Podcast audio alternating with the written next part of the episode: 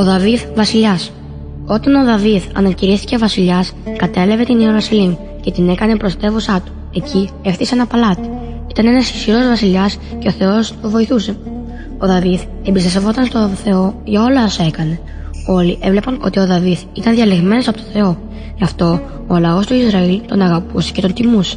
Ο Δαβίδ και τον καιρό που ήταν βασιλιάς δεν έπαψε να είναι μουσικός και ποιητής. Έγραψε πολλούς ύμνους για το Θεό. Είναι η ψαλμή.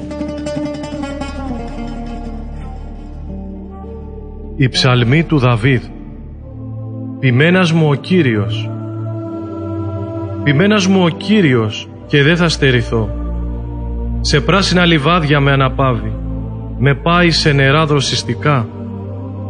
Ανανεώνει τη ζωή μου.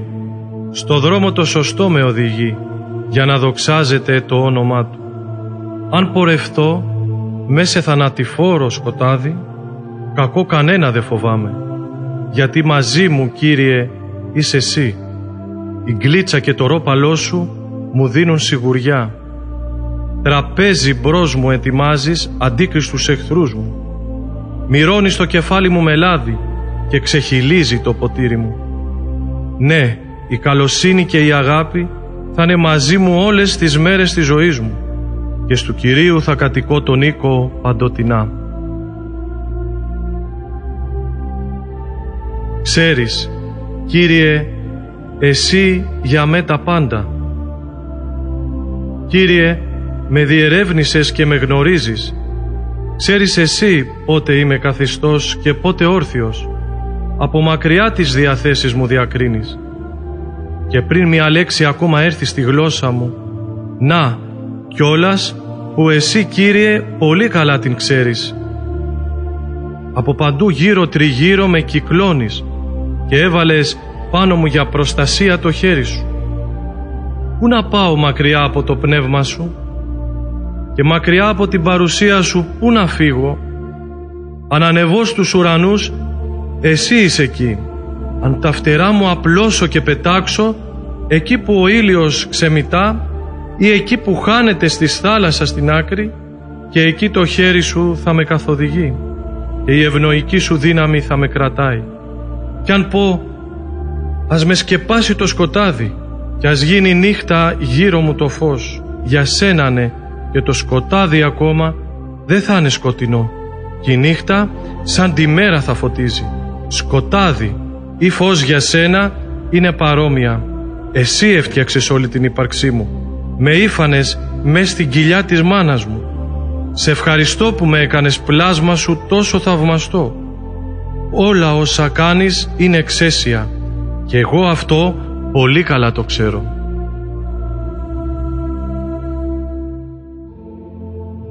Ο Θεός είναι ο αληθινός βασιλιάς. Τα μεγαλεία σου θα πω Θεέ μου βασιλιά και το όνομά σου θα ευλογώ παντοτινά και αιώνια. Την κάθε μέρα μου θα σε ευλογώ και το όνομά σου θα εξυμνώ παντοτινά και αιώνια από γενιά σε άλλη γενιά ας εξυμνούν τα έργα σου, τα κατορθώματά σου ας κηρύττουν.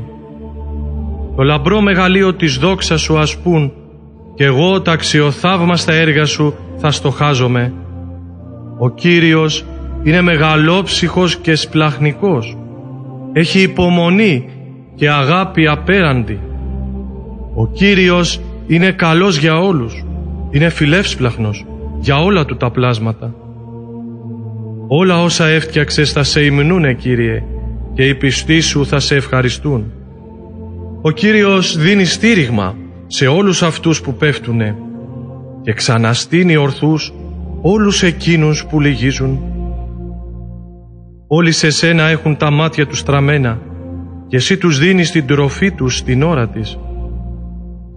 Τα χέρια σου ανοίγεις και την επιθυμία χορταίνεις κάθε ζωντανού. Τον ύμνο του Κυρίου θα πει το στόμα μου και όλα τα πλάσματα θα ευλογούν το Άγιο του όνομα παντοτινά και αιώνια. Ο βασιλιάς Σολομών Ο Δαβίδ ήταν βασιλιάς στο Ισραήλ 40 χρόνια. Όταν πέθανε έγινε βασιλιάς ο γιος του, ο Σολομών. Ο Θεός του παρουσιάστηκε σε όνειρο και του είπε «Ζήτησέ μου τι θέλεις να σου δώσω και θα το κάνω». Ο Σολομών είπε «Κύριε, εσύ έδειξες μεγάλη αγάπη στον πατέρα μου, γιατί έζησε με πιστότητα, δικαιοσύνη και ειλικρίνεια απέναντί σου. Και τώρα, Κύριε Θεέ μου, εσύ έκανες σε μένα βασιλιά. Εγώ όμως είμαι πολύ νέος και δεν ξέρω να κυβερνώ. Δώσε μου λοιπόν, Κύριε, τη σοφία που χρειάζεται να διοικώ τον λαό σου και να διακρίνω τι είναι καλό και τι κακό για αυτούς. Ο Κύριος ευχαριστήθηκε με το αίτημα του βασιλιά Σολομώντα και του είπε «Θα μπορούσες να είχες ζητήσει πλούτη ή μακροβιότητα, αλλά δεν το έκανες. Γι' αυτό εγώ, όπως μου ζήτησες, θα σου δώσω σοφία και γνώση, όσοι κανένας δεν είχε πριν από σένα, ούτε μετά από σένα θα έχει. Και επιπλέον σου δίνω όσα δεν ζήτησες, πλούτο και δόξα. Παντού έγινε γνωστό πόσο σοφός και έξυπνος ήταν ο βασιλιάς Σολομών. Άνθρωποι από μακρινές χώρες έρχονταν κοντά του, γιατί ήθελαν να ακούσουν τι λέει ο Σολομών. Εκείνο τον καιρό, στην πρωτεύουσα Ιερουσαλήμ, δεν υπήρχε ναός, όπου ο λαός του Ισραήλ θα μπορούσε να προσεύχεται στο Θεό. Ο Σολομών αποφάσισε να χτίσει για τον Θεό ένα μεγάλο ναό. Εφτά χρόνια χρειάστηκε ο Σολομών για να χτίσει το ναό. Και τώρα ο Σολομών και ο λαός μπορούσαν να λατρεύουν το Θεό στον καινούριο ωραίο ναό. Ο λαός συγκεντρώθηκε μπροστά στο καινούριο ναό. Ο Σολομών στάθηκε μπροστά στο θυσιαστήριο και προσευχήθηκε. «Κύριε, Θεέ του Ισραήλ, δεν υπάρχει Θεός όμοιος με σένα, στον ουρανό επάνω και εδώ κάτω στη γη. Ακόμη και ο μεγάλος απέραντος ουρανός να σε χωρέσει δεν μπορεί. Και αυτός ο ναός που έχτισα είναι μικρός για σένα. Γι' αυτό θέλω να σε παρακαλέσω, ας είναι ανοιχτά τα μάτια σου πάνω σε αυτόν τον ναό μέρα και νύχτα. Εσύ μας υποσχέθηκες. Εκεί θα μένω, μαζί σας. Άκου μας λοιπόν όταν σου απευθύνουμε τις προσευχές μας μέσα σε αυτό το ναό. Άκουσε τις παρακλήσεις μας και συγχώρεσέ μας όταν κάνουμε κάτι κακό. Βοήθησέ μας όταν βρισκόμαστε σε κίνδυνο. Μετά από την προσευχή αυτή, ο Σολομών ευλόγησε τον λαό, κατόπιν όλοι μαζί γιόρτασαν μια μεγάλη γιορτή του Ισραήλ, τη γιορτή της κοινοπηγίας.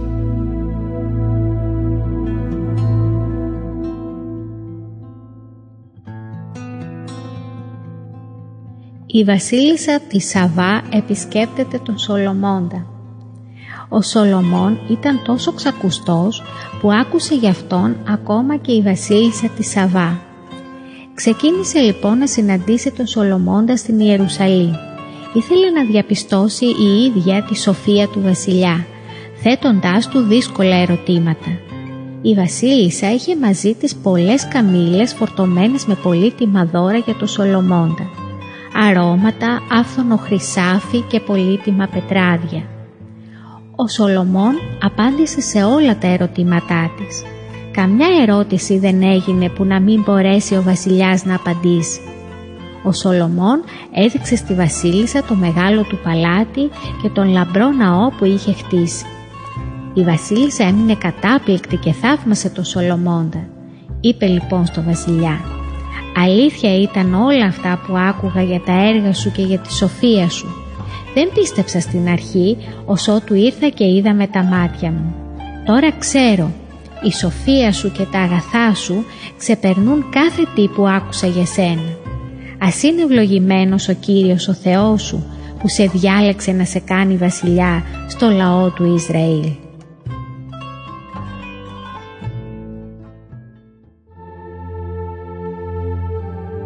Σοφά λόγια του Σολομώντα.